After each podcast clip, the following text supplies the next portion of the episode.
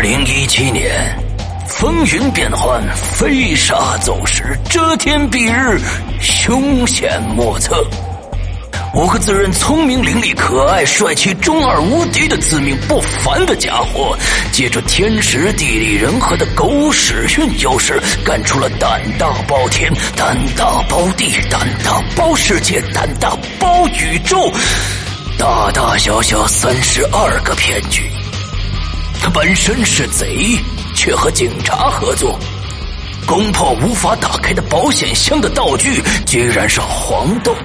整垮情敌的跨国公司，就是开一家游戏公司。一具干尸，一卷画轴，一堆碎瓷片，却和王羲之有关。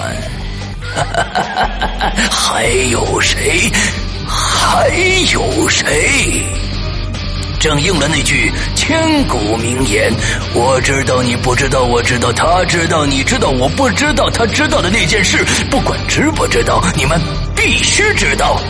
二零一七年六月十五日，《鬼影人间》官方淘宝店及苹果 APP 全球上线。啥呀？什么啥呀？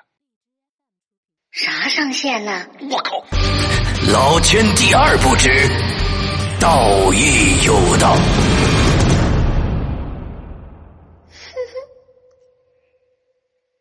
三郎啊！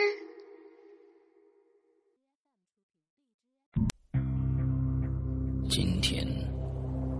我要给你讲个故事，故事的主角就是你。这是一个极其恐怖的鬼故事，但千万别害怕，因为你就是鬼。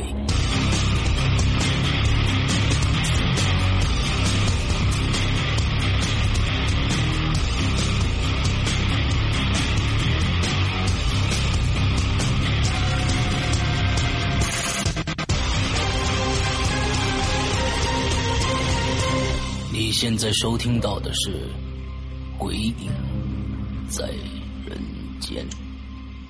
呃，各位听众，大家好，欢迎收听《鬼影在人间》啊！我们今天呢，请到了一个全新的一个啊嘉宾啊，从来没有上过我们节目的，所以呢，我们热烈欢迎一下魏巍同学来跟大家打个招呼。啊哈喽，各位亲爱的鬼友，然后施阳大哥嗯哼啊，晚上好。好，你好。完了嗯之后呢，呃，每一个咱们的嘉宾呢，都会简单的介绍一下介绍一下自己。听这个口音呢，你是北京人，哎，没错，我哎还真是咱土生土长北京人哎，介绍介绍你现在在做什么呀？呃，如果啊方便的话啊，嗯，啊啊，方便方便。方便啊。那个，其实我参加工作时间不长嗯啊哼，在中国一个呃央企一个航空公司，这个嗯工作了两年，嗯然后呢，呃，对自己今后的职业规划有一个全新的这个认识，所以呢，毅然决然的这个辞职了。哎，呃，加入了一个这个保险公司啊、啊当然也是很棒的一个保险公司，在做这个寿险代理人。 OK，啊好，好，好，好，好，啊，这个非介介绍的非常非常清晰啊。完之后呢，今天早上呢，呃，今天上午、呃下午的时候，我和这个薇薇呃联系了一下，然后之后的对今天晚上要做的这个故事呢，啊我们俩聊了一下。其实今天晚上的故事可能跟以前以往的所有的《归隐在人间》的故事的内容，可能都有一些区别，所以呃，今天可能会涉及到很多心理学的东西，对吧？对，所以呢，好，那我们今天把时间啊交给魏巍，我们都听你的，来吧。哎，好嘞，好嘞。第一次参加咱们这个节目啊，也就是第一次在线上和这个石阳哥交流。嗯，呃，觉得这个一点都不紧张感觉还是嗯，呃，呃是这个不紧张，不紧张。北京人都爱聊，确实不紧张 OK，嗯但是这个感觉很很呃很新奇啊好。那我也希望接下来的这段时间呢，呃，让各位呢，嗯，这个不浪费时间，我尽可能的把故事讲得精彩一点，好吧？的，好的，来吧好。嘞，啊嗯， 我呢从小是接受 唯物主义教育长大的，哎，那对。呃，那个，但是我本身啊，对这个神鬼啊，这个奇闻异事啊，非常的感兴趣。嗯，无意当中在某大山品牌的这个节目当中接触到咱们这个光阴人间》啊呃，对《鬼影人间》之后呢，我就非常着迷了啊 OK，基每谢谢期都必须得听。嗯嗯，谢但是谢。之前工作特别忙啊，嗯就是一直没有机会把自己故事总结一下嗯啊。而且我一直觉得，其实那个我相比起各位就是有灵异体质的这些这个鬼友来说呢，嗯我的经历就太平淡无奇了， 哦太平淡无奇了。嗯啊，但是呢，遇些遇到一一些这个怪事儿呢，而且呢，我是特别愿意用呃科学的方法， 哎呃，这个但是我尽量不用那个走进走科进学、你大爷走进你大爷的那种方法，嗯是吧？嗯啊嗯，嗯好呃，这个咱们不牵强附会。好呃，可是呢，我也不希望把自己生活啊就弄得怪力乱神，所以我好还是尽可能的，说嗯是科学呀、呃，还有这个心理学呀、我是希嗯望能够给自己解释，解释嗯完了，其实我内心会很踏实，哎对吧？对对我相对信，其实各位也都是这样嗯啊。 嗯嗯，你这个想法那非常非常的健康 啊，非常的对对健对康对。嗯，对对好，对对，呃，所以我想呢，咱们之前有一些鬼友，我听这节目好像对，好像因为一些奇怪的事情啊嗯比较受困扰啊。嗯对，那我也希望今天呢能给大家，呃，这个抛砖引玉吧，有一点点启发的话， OK 那当然更好了。希望能够在生活当中也帮助到大家啊。嗯好，嗯，好，那个，但是毕竟是个鬼故事节目，嗯我呢先从我听来的一些这个奇闻异事讲起，好好的吧？好啊，的耳听来吧为虚开始，嗯，嗯第一个故事开始了啊，嗯， 呃。我没从那个国航辞职的时候，哎，我是不是说漏了？我我我我， 这不算做广告啊，这不会不会不会不会哎，没事儿。啊啊嗯我没从这个原来单位辞职的时候，嗯嗯我跟一个也是特别爱聊这个鬼故事的一个小女孩，我们一同事，嗯，没事儿我俩就一起，呃，这个聊这些事儿。哎嗯、这个小女孩叫晨晨，嗯现在我俩还有联系。嗯她曾经给我讲过这么一个故事，说在这个晨晨啊，她小学的时候。嗯啊，这个当时他班里边啊，就是有一个后进生，这后进生呢，就是用用用咱们话讲就是什么呢？就是有点那个捏呆，哎哎，就是老是被同学欺负啊哎。其实咱想想，咱小时候是不是，尤其是小学班里，嗯，似乎好像都有那么一两个脑筋不太灵光的学哎生。都是会哎会有这就样是的嗯对对存对在对嗯对，就是有点这个先天缺陷，就是说说话呀、行为啊，好像老比一般的学生差一大截儿似的啊。嗯对，而且呢，而且那个咱说呢，就是说咱们遇到这种学生的时候呢，虽然咱不欺负人家哈，但是呢，呃，难免的对人家的就是。就是就是咱们对待人家的言行啊，会有一些轻轻蔑、嗯歧嗯视对哎对哎对，哎会有一些歧视。其实咱们谁都不可避免，会嗯会有这种，啊、那那当然更过分的一一些同学呢，就会欺负人家，嗯是吧？实际上，嗯，我觉得这就反映出了一种怎么说呢，叫做性恶论吧。因为我是性恶论的坚定的这个，呃，就是这个奉行者。哦我我记得周老大在他特别老早的一本鬼故事里边，叫《周德东亲身经历的嗯恐怖嗯故事》嗯嗯那本书里，他写到就是在草垫子上，一个女的被狼吃了那个故事当中啊，嗯他写过这么一段话，他说：“人们都觉得小孩子不会撒谎，嗯但那只是大人们惯性的思维。嗯事实是，小孩子最爱撒谎，嗯所以其实很多人天生的劣根性在孩子身上体现的其实是淋漓尽致的。嗯比就比如说欺负人，嗯或者说这个虐待一些这个小动物，嗯其实他不光是为了满足好奇心，嗯哼更是为了满足，就是说，人他先天有一种就是控制欲，因为如果人没有这个控制欲，他不可能在恶劣的这个竞争环境当中制胜。嗯所以其实是与生俱来的。对啊，那咱们说小陈儿，就是这个晨晨，我这同事啊，嗯他们班里这个后进生，平平日里就饱受咱们所谓这些正常学生的这个欺负嗯啊。但是晨晨呢，这小姑娘别看是一女孩儿，她现在也是啊，非常正直、非常耿直的这么一女孩儿嗯嗯嗯嗯嗯啊，就是经常替这个，就咱们说叫捏呆啊，嗯就这差生啊，就打抱不平，嗯啊，一看人受欺负，就必须得，哎，这个去帮一把哎啊，嗯话说有这么一年的这个暑假，暑假接近尾声的时候，这个就都得返校嗯啊，返校的时候，晨晨就发现这个差生就没来，哦一开始。他没在意，这小学生嘛，难免家里有点事儿啊，嗯返校不来啊。嗯但是后来呢，都正常开学好几天了，嗯这个还是不见那个就是他那同学的这个影子。嗯嗯嗯这个陈晨就问，就是身边的这帮，就这帮同学就说说，哎，说那谁，咱们那个那个是吧？怎么好几天这个不来上课呀？嗯嗯嗯，是吧？嗯他很关切的问，结果没想到呢，身边的这帮人也听着哈哈大笑，开始就嬉闹，说嗨，说我告诉你，你呀、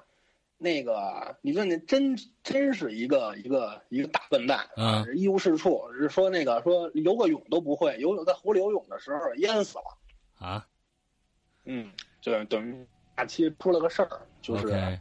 就是溺水了，这淹死了。晨晨 OK 听了这话之后，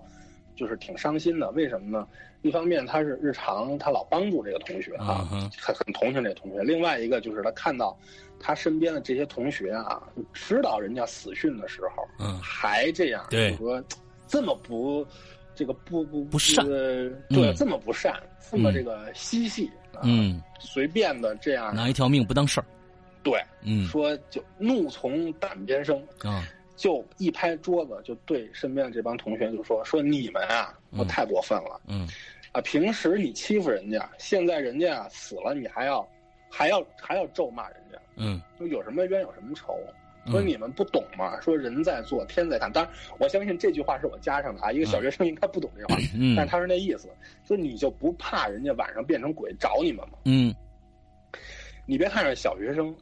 但是其实呢，呃，小孩儿的被灌输的这种恐怖的，是吧？这种、嗯呃，就是东西还是很多的，因为那会儿老人哄我们睡觉都拿大妖精对吓唬，对对对，是吧？嗯所以一听这话，同志们就害怕了，就蔫儿了。嗯，哎，蔫儿完了之后，这个晨晨一想，嘿，有用，我总算替我这个死去的同学拔创了啊，哎还稍微感到一点欣慰。嗯话说这天晚上，这个怀着沉重的心情啊，这个我这同事小陈啊，就就躺床上就准备睡觉了，就辗转反侧呀、也不断的在想白天发生的这个事儿。嗯嗯嗯他们家住平房，这，OK，平房啊，尤其是咱小时候居住条件不好，不像现在这小孩能有一个屋。嗯那会儿呢，就是大人小孩住住这个一个屋里边儿，恨不得摆两张床，然后呢，可能这饭桌，然后这个这冰箱，恨不能那个灶台也都在这屋里。嗯嗯小时候、嗯嗯是吧？住大杂院了，嗯他们家这冰箱啊，就放的他睡的这个床的斜对角那个位置。嗯他就在床上辗转反侧的时候，他就感觉这屋里有动静儿。动静儿，对，循声看去，他就觉得这个，就是远处就是冰箱那个前边啊，嗯有一团黑影儿。但是他看见这黑影儿之后，他其实他并没有太在意，为什么嗯呢？因为他觉得那个啊是他爸，为什么呢？他爸有一毛病，就是嗯晚上老饿， 啊，晚上老饿呢，就老在到啊蹲的冰箱找吃的啊，对对对，就蹲在冰箱那儿那个吃东西，而且他们家那冰箱特别逗，就是开一段时间之后就会嘚儿嘚儿嘚儿响，因为嗯嗯他、嗯对吧？嗯，因为他怕那个就是你是忘了关门了，嗯，然后他就想啊，得他爸在那儿那个是吧偷嘴吃呢，嗯他就又闭上眼睛就接着睡。 ，OK，过了没一小会儿，嗯，他就机灵了，哦，他就他就觉得这事儿不对，嗯哼，因为咱有就是但凡有生活经验的人都知道，嗯就是冰箱里边它有。对，哎，稍微刚才信号不太如好，果他这信冰箱里有什么东西？冰箱里应该有一灯，对吗？有灯，有灯，对，灯应该亮。对，嗯不，他爸蹲那吃饭，嗯，这他应该打开冰箱门，那灯是亮的，对，对吧？嗯他发现他爸没打开冰箱门，嗯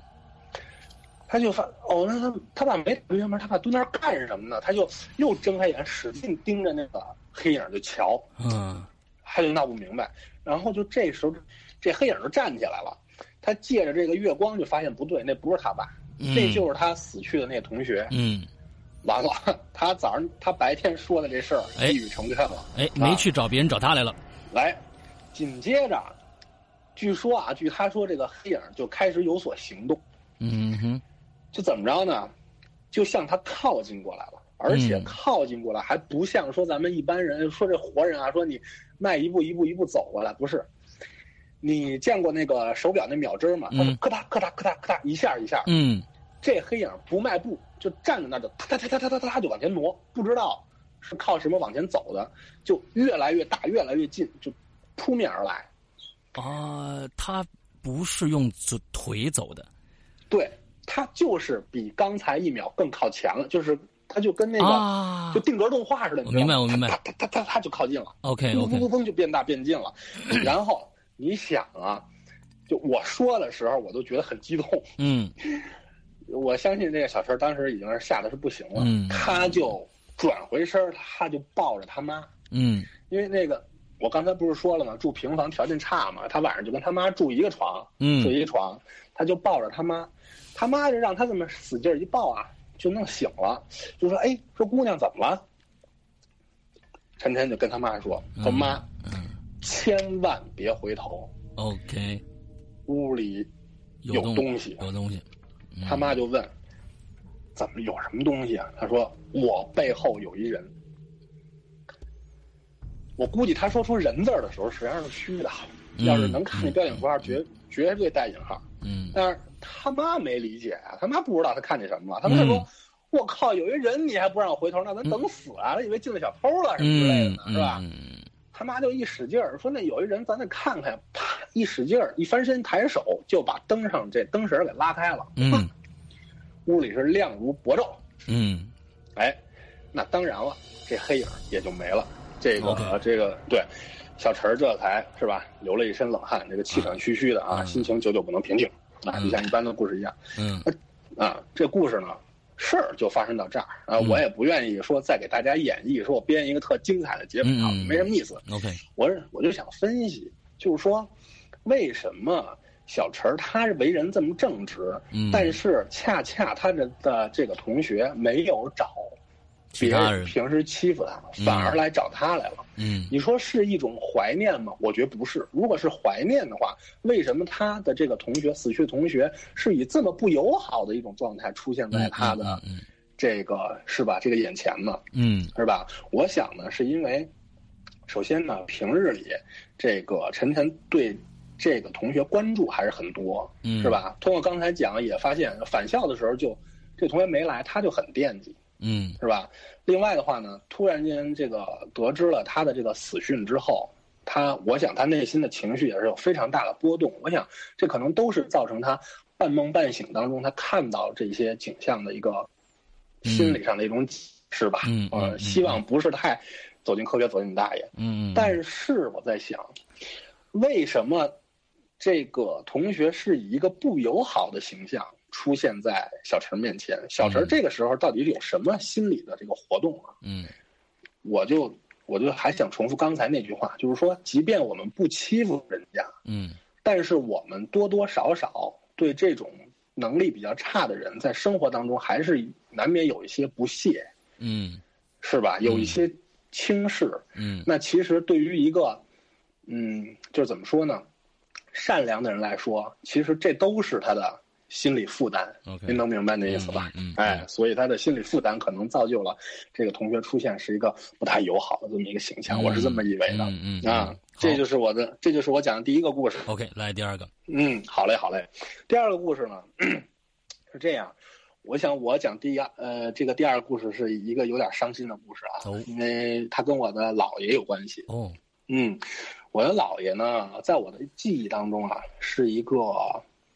呃非常性格非常活泼的就这么一个人，而且很聪明，很有能力嗯啊。其实他当年做的工作就是销售，但当时我太小，我不知道他具体是做什么工作的。嗯哼，那个我我的家里人就知道我从央企出来之后，在做保险代理人，他都说说哎，说这销售基因真是隔辈儿传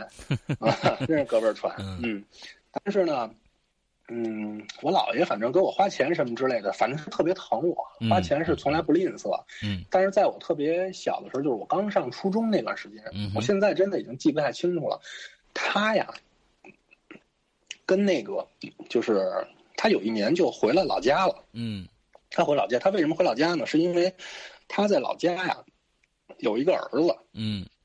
等于他跟我姥姥在北京的这个家庭是他的第二个家庭。嗯他在老家就河北省霸，现在叫霸州市，当时是霸县。嗯霸县，嗯对他有，那那是他的第一个老婆和他嗯第一个老婆生的孩子是嗯嗯嗯留在霸县。后来他的第一个老婆，我听说是由于什么原因是得病去世了。嗯嗯，然后后来又跟我姥姥这个结了婚，生了两个女儿，生了我妈还有我小姨。哎啊，然后呢，可能是因为啊，他老家的那个儿子和北京的这个家的关系啊处理的不太好。我就印象当中，小的时候就是老是这个闹矛盾，嗯嗯嗯嗯，，然后可能，嗯、老人家嘛也有这个落叶归根的这么一种心态啊，嗯就觉得岁数大了要投奔儿子去。嗯所以我印象当中是不顾家里人的这个反对啊，嗯哼，毅然决然的打着行李包就离开了北京，回到老家去找他儿子去了。嗯啊，那是初中。走的时候好像确实挺挺开心的，嗯因为那个时候我小，我不懂他们之间具体发生了什么，嗯哼，挺开心的。呃，那个时候我上初中，从此以后到现在我也没见过我姥爷。你想想这多少年了？啊，嗯，我在韩国留学的时候，那就是零八年往后了。嗯呃，我从韩国回来的时候，有一年的这个这个假期，一个寒假，嗯我回来没几天，我妈跟我说说走，说你开车，咱们出去溜达溜达去。嗯我说行啊，溜达去完了之后呢，她就在路上跟我说，她说她说维维，她说我跟你说一事儿啊。嗯，我说您说，我说我说那个什么事儿？她说有件事儿我一直瞒着你。哦她说实际上姥爷在很多年之前就已经去世了。啊，嗯，姥爷在很多年之前就已经去世了，哦就是他在霸州去世了。啊，啊，但是因为就是说两家可能有矛盾，所以嗯我姥爷去世的时候，北京这边并没有过去人，而嗯寄了一笔钱过去，嗯嗯，然后就希望老家人能帮他这个料理这个后事儿。嗯，然后这个事儿就算完了。那我姥姥呢，也这么多年也一直不知道他老伴儿已经去世了。哎呦，我我姥姥现在还健在，然后相信我姥姥内心当中已经明白了，但是这俩姑娘呢，谁也没把这个话挑明。现在都没有，对，现在都没有。那其实啊我我也是希望想跟大家讨论哈，也想听听这个就石阳大哥的这个意见。嗯我其实对我母亲嗯瞒了我这么多年啊，嗯我我说实话我是有点怨气的。嗯我就是说这么大的事情，我我姥爷也是我非常就是这个敬爱的一个亲人，嗯他他故去了，其实对于我来说，你说能影响我的学业吗？我说我就嗯不上学了，嗯我不上学也有什么用啊？是吧？嗯其实我觉得是应该告诉我的，我最起码有这个知情的这个权利吧。嗯嗯就这么多年，就是反正心里空落落的，现在想起来，嗯嗯嗯。嗯，我其实然觉后得，嗯、家人嘛，嗯，不告诉你一定有很多很多的原因啊，对很多人都对考虑。我觉对得事情已经过去了，你现在纠结这个也没有没有错太多的用了。对，没错，嗯没错，嗯没错。那我要讲的故事是什么呢？就是说，呃，当我妈跟我说我姥爷去世的时候，嗯我当时冷静了这个片刻，然后也安慰了一下我妈。嗯然后我就跟她说：“我说妈，我说那我啊明白， 我为什么会遇到一些奇怪的事儿了。”我妈当时就傻了。啊，我说你遇到什么奇怪的事儿了？呃，零八年八月底，就是奥运会开完了就开幕式之后，我就嗯去韩国了。我我印象特清楚。嗯呃，我我在韩国逢呃逢寒假肯定会回来，因为要过年嘛。嗯我寒假在家待着的时候，就是因为我爸妈还都上班，那我一个人在家就待着的时候啊，那个时候我们家住新呃那个回龙观，那是新盖的房子，我嗯姥爷从来没有在那里边待过啊，您先听啊嗯嗯，嗯从来没在那里边待过嗯嗯，嗯所以这个房子里不会有有跟他相关的任何的东西和记忆。嗯嗯嗯，但是我自己在家待着的时候，我的余光就是总是无意当中在我们在我们家大屋的那个那个大屋有个阳台，阳光射进来很耀眼，嗯哼，总是在那个大屋那个床边上会看到我姥爷的背影，我会看到他坐在那儿。就是短短的那么一瞬，啊，你想这个时候我并不知道我姥爷去世了啊，我也其实我是我也没有刻意的去想念他， OK，但是我就哎很很奇怪，就一个假期里边儿，你想就短短一个半月到两个月，我能就是能发生个四五回。嗯嗯然后当我就是说在余光里边儿，我看到有一个人，他穿着黑色深色的夹克，然后戴着深色的帽子，就是后背有点儿这个就是颓，嗯，两只手撑着床边儿，他坐在那儿，我从他的背影我都能读出来一种有点哀伤，有点看嗯凄，嗯呃有点凄凉的的那种感觉。嗯嗯嗯我我当时下意识我感觉我说那就是我姥爷，嗯嗯嗯嗯于是我就忙把我的视线正过去看，我视线正过去看，我说啊，哎，我刚才看花眼了，嗯，嗯是那个床床边写字台前头放了一把椅子，那椅子嗯上边堆了一堆衣服。我跟我妈都有这毛病，就是愿意往椅子上堆衣服，啊然后堆多了，尤其又外边是阳光射进来，它就像个剪影似的，我 OK 就看成一人了。但是巧合怎么能发生那么多种？嗯，我不明白。嗯我就跟我妈讲，我说妈，我说我时常能够在我的那屋看见一瞬间看见我姥爷的背影，但是我肯定是看花了。我说你别 害怕嗯啊， OK，然后我妈就哭了。嗯嗯，就是就这么一故事，但这事儿还没完呢。嗯对我姥爷的一个特别，呃，后续吧，应该是到目前为止特别深刻的一个一个一个。还有一件事儿，就是我大学毕业之后，嗯刚回来那段时间，我找工作。找工作呢，是每一个年轻人都要经历的第一次社会的这种考验，他嗯很着急呀、你不断投简历，然后你希望有个好工作，但是人家还没 那个及时回复你，或者给你拒绝掉。哎呀，嗯那会儿压力有 点大，嗯嗯。然后有一天晚上，我就我就做梦，我嗯梦见我回到了我姥爷霸县的那个老家。嗯梦里这个场景是过年，堂屋里边的窗户里流呃，就是这种就是这种泄出来的那种暖暖的那种灯光，特别的温馨。嗯然后一家人在里边儿，呃，在包饺子，在聊天儿。嗯然后我站在当院，我往里看，我能够看到人们的身影投射在这个，呃就是玻璃上，投射在这个窗帘上。嗯然后，但是因为我很孤独，因为我满脑子都是想着我要找一工作，你知道吧嗯？然后我就想，我没心思跟你们包饺子，我也没心思跟你们聊天儿， ，OK，我就扭身儿我就从院儿里出来了。嗯，这个别听得太入迷啊，这都是梦啊。我就出来了，我就走在村儿里的这条石子路上，我走着走着，我就感觉有人拿石头砍我。啊哦，当时我就很生气，我说：“嘿，拿石头砍我！我嗯这正郁闷呢，怎么还拿石头砍我？”啊，我我就这个接着往前走，我想我就忍了啊，我就接着往前走，嗯，走了没两步，来了一块更大的石头，我靠咣就砍我后腰上了，啊还真打上了，啊，我嗯就就给我气急了，嗯我心想我再忍一次啊，事不过三，我够君子了。嗯结果来了一块更大的石头，咣就砍我腿肚子上了，嗯我就急眼了，我咔我一转身，我刚要骂人，我看见我姥爷穿着深色的夹克，戴着深色的帽子，非常年轻，啊是我应该是我人生初见我姥爷的时候的那种，就是那种精神面貌，啊然后啊啊笑意非常的自信，有点歪着个脑袋，很自信的，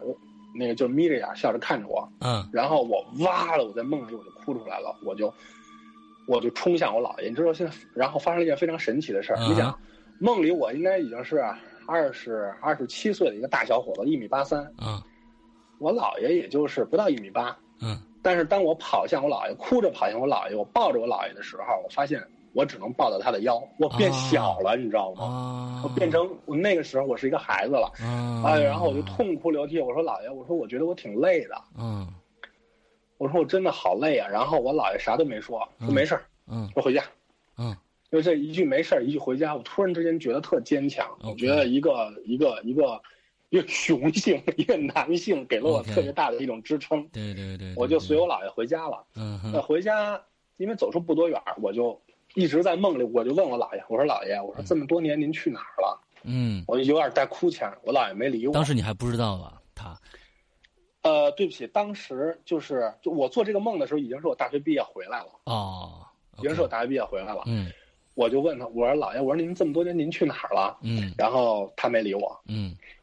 在进大院门的时候，我又问他，我说姥爷，我说我说您怎么不进堂屋啊？因为他直接就奔着厢房就去了。嗯我说大家都在堂屋呢，您为什么不去啊？然后他没理我，我紧接着又补了一句，我说姥爷这么多年您去哪儿了？嗯他还没理我。然后当他撩开厢房的那个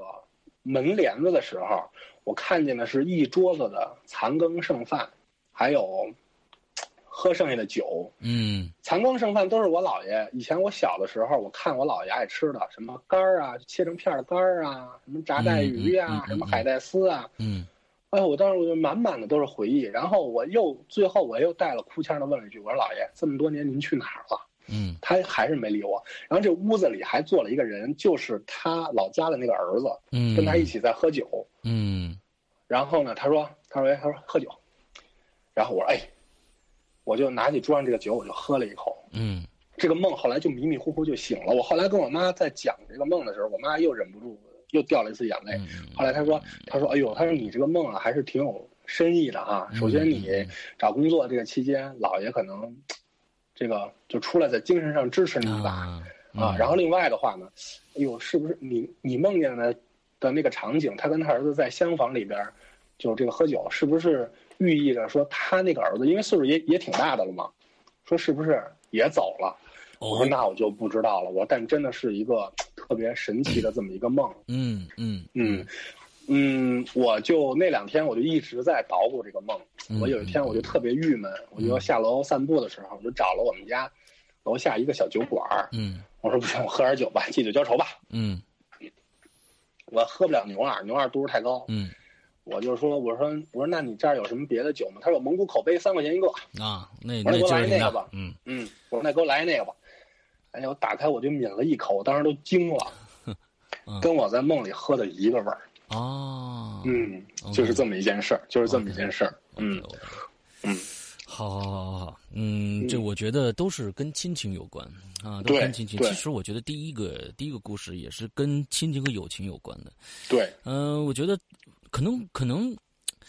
另外一个啊、一个层面呢啊，之后让你真的真的让他看到你的话，可能确实是挺是不是要保持死的时候的那个状态，我不知道。我不知道，对这个这个都不知道。但是呢，他对回来看你，可能就是真的是觉得你才是他很非常重要的人。说说他坏话这些那些嗯屁孩子们，跟他没有什么太大的关系。他只想回来再看看你这个好朋友。对，有哎，可能对对对，我觉得可能也也是这样的一个想法吧。对对对嗯对嗯对嗯对这跟这跟你姥爷一样，对，对对。嗯，，好，行，刚才两个心理分析的故事讲完了啊，嗯再讲讲一个这个纯鬼故事。这确实是我后来在整理的过程当中发现的一个用心理分析完全解释不通的一个故事。好吧，嗯，，好，这个应该各位喜欢鬼的鬼友应该很期待了。嗯非常小的时候，有一年我回老家过年，嗯我的老家是在天津市北蔡村，嗯离着杨村不远。嗯呃，那年啊，就是大家去查哈雷彗星接近地球，啊，我印象特别清楚。上小学，我哈雷们回家，等一下嗯那哈个雷彗年星，嗯，就是我忘了那个你。那个，那个看看在线的鬼友，那个谁能帮查一下吧？啊，反正反反正就是那年的那个春节，我们回老家过年，然后的话呢，呃，在是不是一老九家八六年？啊不，不是，不是，我八八年才哦出对生，你应该88是年才九出几生，应该是九几年，应该啊应该是九几年。 ，OK，有一次好，吧，嗯那个哈雷彗星拖着彗尾，晚上在天上特别的清晰，嗯啊，就是肉眼能够看见的。哦，我觉得很神奇。嗯然后那年我们在老家待了，就是那个待了那么几天。我老家呀，就是叔，我叔叔辈儿的孩子特别多，嗯但是辈分上是叔叔啊，实际岁数比我大不了几岁，而且甚至还有我最小的一叔比我还小一岁。啊，嗯，所以那时候我小，我天真嘛，我我就知道用年龄排辈儿，我不知道用辈分排。嗯所以他们让我管那个比我小一岁的人叫叔的时候，我就生气，我说凭什么管他叫叔啊？他还比我低一年级呢，嗯他还没管我叫哥啊，挺好，啊，那也挺好玩。然后呢，我们没事儿在一块儿就爱玩那个捉迷藏。那会儿老家不进那个模型手枪，嗯我一回去，北京来的人有钱呀、那会儿，嗯嗯嗯，拿着二十块钱就给我这帮那个小叔叔们一人配把枪啊，就武装了。武装完了之后，你就在那个老家是前边是老宅，嗯，一个大院子，是有太爷太奶住，后边就是牌坊，后边是牌坊，是给这帮儿子住的。嗯哎呀，就前后我们就玩儿，嗯，呃，这个这个打仗、追逐、捉迷藏，嗯我呀，就呃，我就藏在那个后边那个牌坊的，呃，其中的一间，这一间呢是我二爷爷他们家，嗯我藏在他们家里头。嗯我藏在他们家里头的时候呢，就是因为他们家那门是一大铁门，能上锁，你知道吗？嗯我就犯规了，咔把门一锁，你们谁也找不着我。 OK 我就对我就躲在里头，嗯然后呢，啊，我每每躲到他们家这个大院儿里边的时候，过不会儿，就有人敲门，哎，就咚咚咚咚咚咚，就砸门。我想肯定是我哪个小叔怀疑我藏在里边了，但是砸门呢，引诱我给他开门，那他就逮着我了。嗯然后的话呢，我就拿一小把扎儿，我就悄悄的跑到门后边去。那会儿他们家那个铁门上有一个猫眼儿，啊我印象特别清楚。就我们家北京，我们家都还没装猫眼儿呢，他们家是装了一猫眼儿。啊我就踩着这个小板凳儿上边儿，我就从这猫眼儿往外看。嗯你想啊，我那帮小叔跟我岁数都差不多大，那嗯个头儿都一边高。我从这猫眼儿往外看，什么都看不见，但是我能听见咣咣咣有人在外边砸门。嗯，还有人砸 门，我想，呃嗯这肯定是我小叔嗯啊！这骗我开门儿，我不能开。嗯最后我这招胜利了，因为我把自己锁里头了。你想想，啊你看好几轮都没逮着我。嗯晚上大家就又又这包饺子，但是这回不是梦啊，这回是真包饺子。嗯他们在屋里包饺子，我就在我呃我们老家那个就是那个院子里有一棵大树，那儿吊了一个秋千，嗯，我在那儿荡秋千，我一荡秋千荡到高处，我的视线就跳过院墙，我就能看见哈雷彗星，哎呦特别美。嗯这儿玩着呢，哎呀，真美，宇宙真大，我以后要当科学家，这正玩着呢啊！嗯啊哈我二叔，我二爷的儿子，从外边踉踉跄跄就跑进来了。这个孩子多大了？这孩子，呃，岁数非常大，因为他从来不跟我们一块玩，啊为啥？ OK 因为他呢，小的时候、啊好像是破伤风，然后反正捡了一条命回嗯来、嗯嗯啊，但是这脑子就不好使了， o k 嗯所以我们一般没人愿意跟他玩。嗯他说话也不利索，嗯就是老家人说话不管大哥叫大哥嘛，嗯他管我爸叫大哥，然后他就大哥大哥，嗯他就这样嗯啊。然后呢，他就踉踉跄跄就跑进来了。他说呀，他说晚上了嘛，都这个就都已经起灯了。他说他刚嗯才绕到后排房，要回就是二爷他们家的时候，要进去拿东西的时候，他嗯看见啊。有一人站在他们家门口，正好就是每每家门上面都有一个灯嘛，一个大白灯泡啊，就正好就看见那儿有一人站在门口。啊，不是有一人站门，就我我只是在旁边听着啊，啊大人们就听就看见他踉踉跄跄跑进来，就都这个出来了，就问怎么回事儿，他才说的。他说有有一人在我们家门口，说这人没脑袋。我怎么没脑袋？你怎么看没脑袋呀？说嗨，说我英语超超的，我看见啊，就这人肩膀以上是平的， ，OK，没有、呃嗯没有中间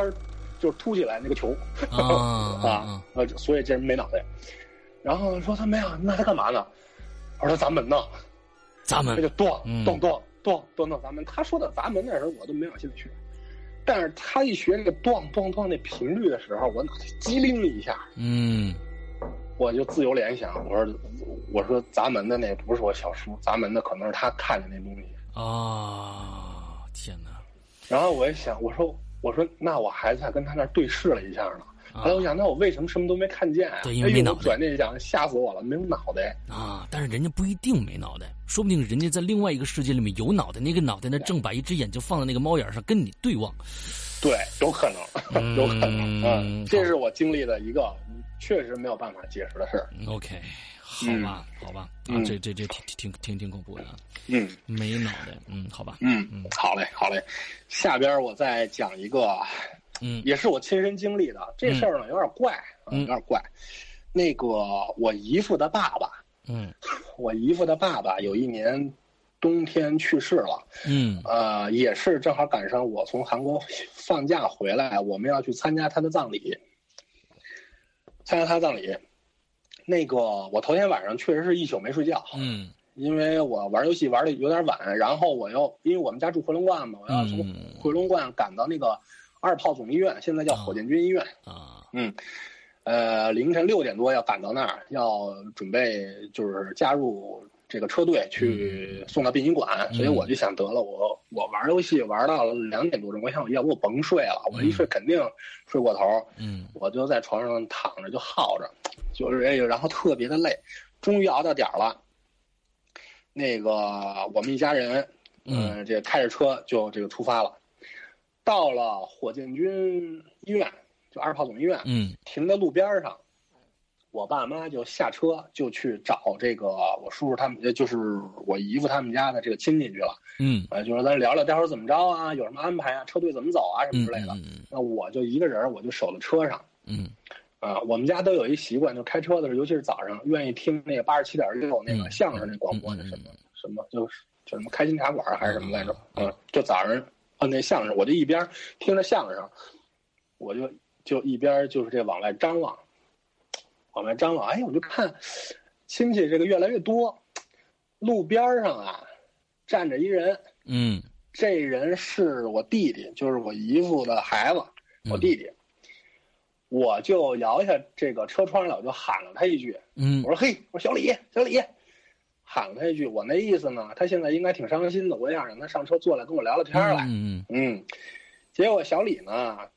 听见我喊了他之后，噌楞就转过头来了。转过头来啊，他手里抱着一遗像，一项遗像那个黑白大照片儿。 ，OK，我当时是坐姿坐在车里，嗯，他瞬间一转过来，好家伙，我跟这遗像啊四目相对，打一正着。嗯，哎呦，当时给我给吓到，我靠，我就是，你知道人在极其惊悚的情况下，实际上是生气的，你知道吗？嗯啊，我腾我那股火我就到胸口了，但是我想说，我弟弟，咱们、 是吧？嗯这个这个这个就是跟谁喊，这个不能跟我弟弟这个着急，嗯然后压了一下，我把那个惊悚的这个心我压了压，我说弟谁弟，的我说遗你像上来，就是应该他是爷爷吧，叫对对，就是他爷爷的这个遗像。 OK，嗯啊，他也有一项，就嗯就就一转身儿，四目相对，吓我一跳。嗯我说没事儿，那我说你上来，我说那跟你聊两句，啊嗯，然后寒暄两句。但是他那么一吓我，我完全就不想再跟他聊天了，你知道吗？嗯说了没两句，我说那行，我说那你赶紧忙去吧，我说我在车上等你们，就给打发走了。嗯这个时候，我应该是殡仪馆的那个车，就灵车，就大金杯，嗯唰就从我后边就开过来了。嗯就停到了这个医院的这个后门儿，就就这块儿，然后医院就出来人了，就把后边这铁栅栏门打开，然后亲戚朋友歘就鱼贯而入。嗯我不知道那是一什么屋子，但是那屋子侧面大玻璃，就是我在外边都能看得清楚，嗯我就能够看到医生把这个尸体推出来，然后亲戚围在这个尸体这个身边。然后好像有人就歘就往天上扔了一把这个纸钱儿，就在屋里头啊，嗯然后还还有人举着啪砸了个泥盆儿，反嗯正咱民俗那些对小仪式，嗯对然后非常利索的歘，这个尸体就被推出来，然后这个时候金杯车的那个后门就已经打开了，尸体就咵就上车。在发在所有这件事情的过程当中啊，我刚才跟你说了，嗯我在一直在听相声。嗯这个相声呢，这个台上的这个逗哏的捧哏的就聊，哎呀，你一言我一语就聊，然后下边就哈哈哈哈就乐，然后还有人鼓掌，嗯 OK，我就清晰的听到，在这个鼓掌啊还有这个笑声，就稀稀疏疏的声音背后，有一个嗯女的在哭，就一直在哭，一直在就从对，就从亲戚们进去看见尸体扔纸砸盆儿到推出来，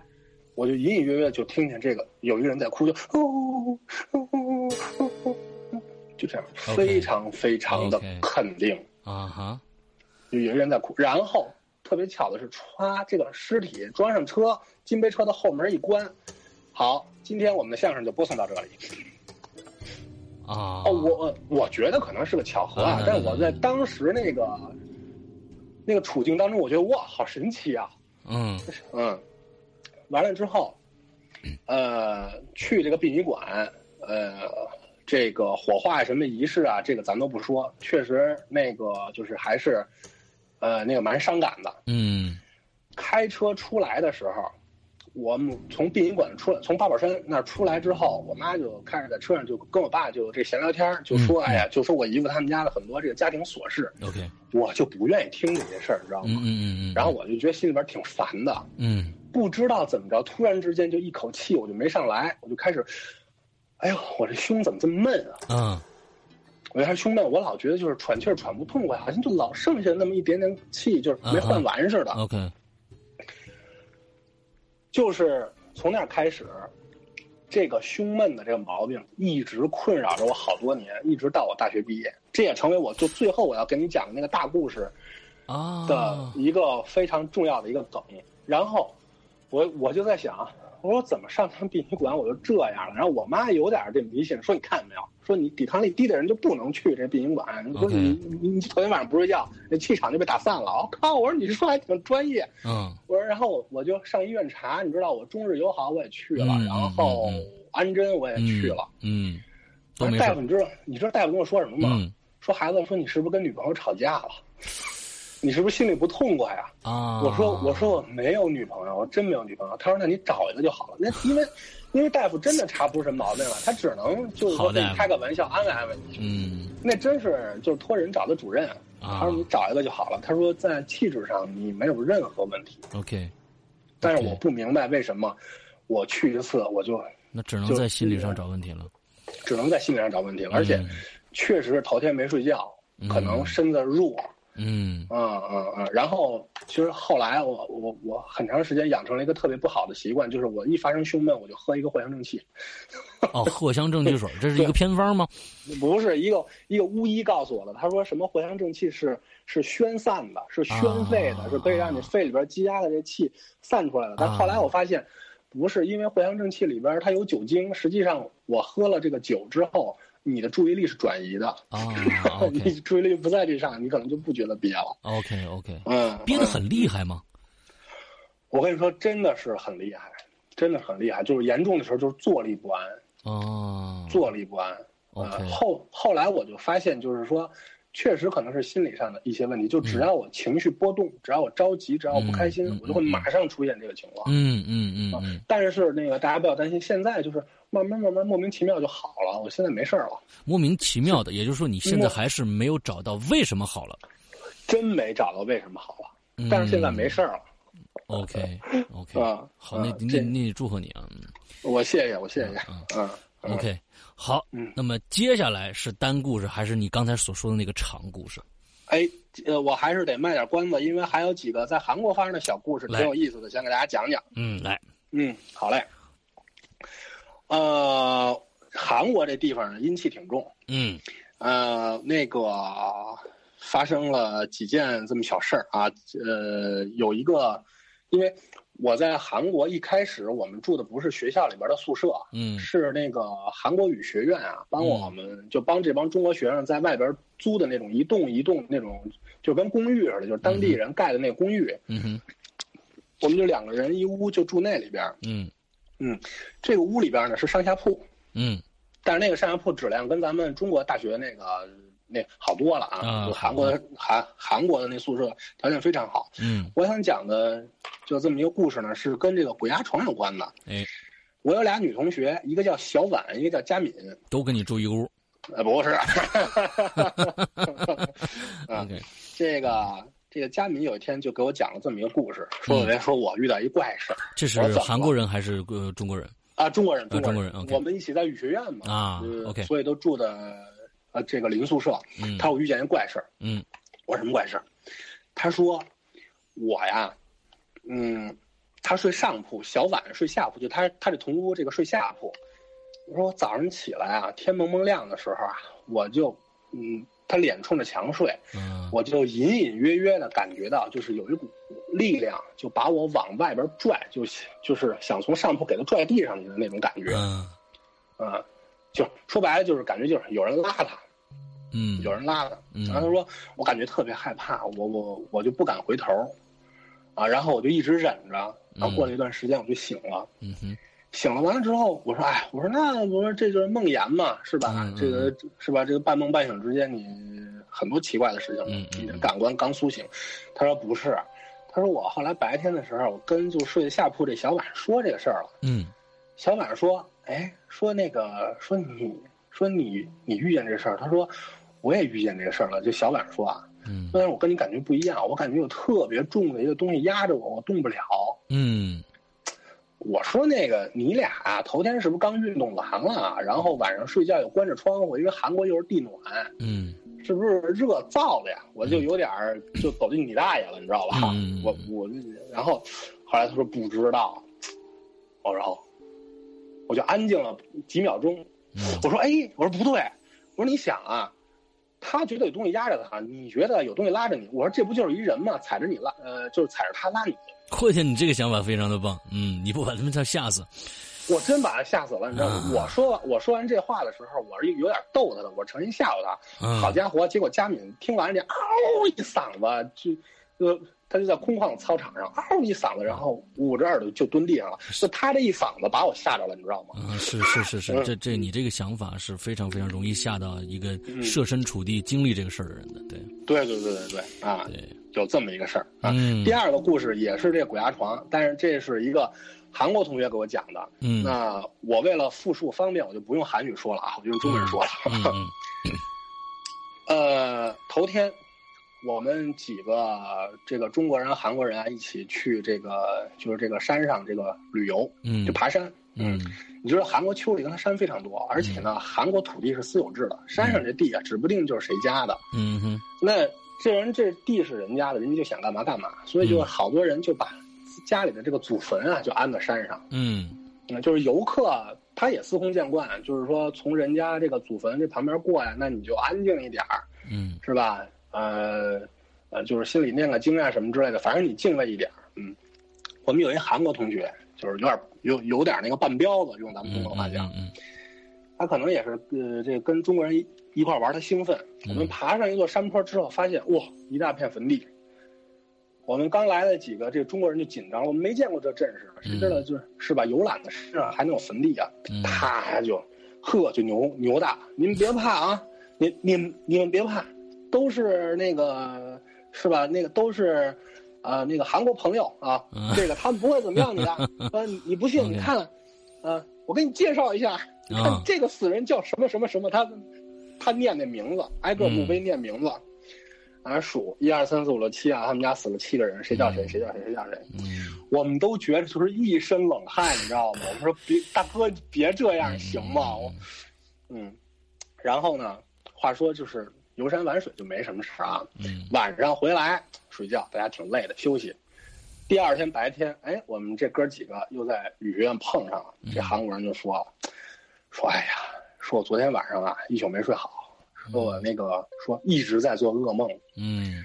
说我说那你梦见什么了？我们当时心里边就明白，说您您头天干什么了？您当然做噩梦了。嗯完了之后，我们就问说你说你那梦见什么了？他说我睡着睡着，突然之间在床上我就动不了了。嗯然后我就看见有好多上岁数的人，有男有女，嗯是瘦骨嶙峋，破衣拉撒，就是出现在我这个就是这个床周围，然后嘴里还一直说着。就是咒骂的话啊，开塞吉德拉，哎西瓜，啊，伊塞吉德拉什么之类的啊，我说你小兔崽子，啊你什么什么之类的，然后我们就明白了。我说啊，我说娜娜， 你昨天做了不礼貌的事情。对，嗯，我说你有没有数一下，站在你床边的是不是七个人？因为他昨天数墓碑数了七片墓碑，啊，OK，嗯，嗯，然后我就狠狠的补了这么一句刀，啊嗯，OK，所以说是我们一定要尊重逝者啊，一定，对对对，一定要尊重逝者嗯不。管你信不信啊，你尊重逝者是一个应该有的一个，嗯，都不不说礼貌吧，礼貌应该是有个素质。你你这个对小家伙啊，对，嗯，对对对，其实是这样的。 ，OK，嗯，关于我们韩国的这宿舍呢，还有两个小事儿、嗯啊，这个这给大家讲讲。嗯，呃，我们那个宿舍，我在语学院的时候就住的那个宿舍，嗯呃，被大家疯传就是这个闹鬼，嗯为什么呢？因为它是一个彻头彻尾的男生宿舍，嗯但是在我们住的那个一年半里，我们经常会在我们收拾下水道，就是那个洗手间那个下水道的时候，因为我们那个洗澡嘛，呃，这个一礼拜会收拾一次，嗯呃，有什么头发什么之类的，会就是收出就是很长很长的头发，女人的头发，嗯，不是你那个楼上有有有女生宿舍吗？没有。就是我们是男生一栋楼，女生一栋楼 OK 然后呃，然后他们那个设计特别逗，就是一楼是房东他们家，嗯从二楼开始才给我们住，嗯嗯，啊，嗯所以我觉得房东他们家有女性的这个很自然，但是为什么二楼开始会有长头发？哎嗯哎，嗯。另外的话呢，就是经常就是有人说，但是我没听见过啊，嗯他们会有人说说一到这个半夜，就是尤其他们那会儿玩游戏玩的特别晚，嗯嗯说我就能听见这个房，就是这房顶上，嗯呃，就是这天花板上就上一层啊，嗯嗯，还有这个楼道里有这个高跟鞋的声音，咯哒咯哒咯哒咯哒咯哒。哦，这个高跟鞋的声音，据说困扰了我们一个同学到什么程度啊？就是天天有。后来我们这同学都不堪其扰，就直接开门就说说鬼在哪儿呢？你赶紧过来找我来吧！啊，我跟你说说，啊你别老呲儿他呲儿他的了。啊啊啊啊，啊，就不堪其扰到这个程 度。嗯这个事儿呢，呃，我一直没有合理的解释。嗯但是很多年之后啊，我在就是那会儿我已经是开始呃上研究生了，嗯我又走过我们语学院那片宿舍楼的时候，啊嗯就是呃有有那么两三栋宿呃，就这公寓楼啊是就是这个新建的嗯啊，我看过那个施工的那个工地，我发现一个问题，嗯就是这种宿舍楼它是不通那个市政的下水管道和市政的煤气管道的，也就是说哦它有独立的这个就是自己的这个下水系统。啊，啊，有这个污水这个储存的一大罐子，然后 OK，定期就会 OK 有这个车来抽。我在想，会不会是这种，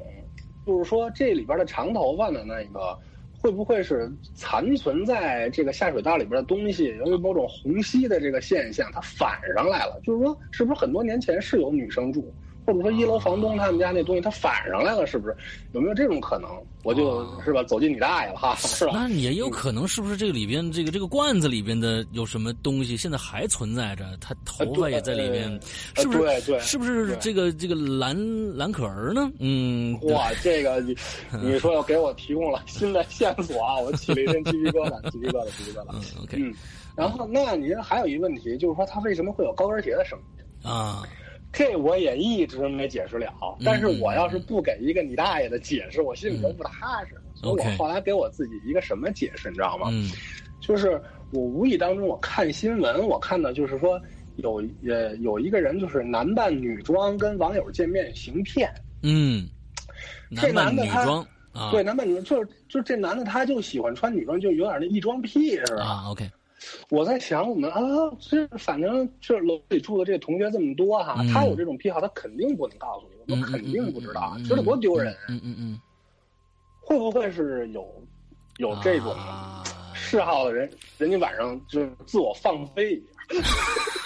这飞得有点远，嗯，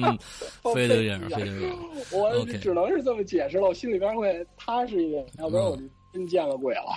OK 对 OK，啊咱们现在呢、已经是差不多一个小时了啊。嗯完了之后呢，下一集啊，呃，这个微微给我们带来一个非常长的一个故事啊，确实是嗯这而今天的主打。所以在上半场呢，我们基本上说一些零碎的小事儿，呃，给嗯给这个现场的朋友啊，我们直播现场的朋友来这个相相当于餐前的甜点啊。完了之后，后面的主菜在后边，我们下一个小时接着来。但是呢，我们现在好嘞听我们录播的朋友呢，可能要再等一周了。所以呃，也希望更多的人来关注世阳在这个花椒直播上的《扬言怪谈》。那我们会是我们会把所有的《鬼影在人间》都在花椒呃直播上的《扬言怪谈》里边，在基本上都是周三的晚上九点啊来进行直播。OK，请也请大家来关注一下啊。然后今天的节目到这儿结束，祝大家这一周快乐开心，拜拜。拜拜。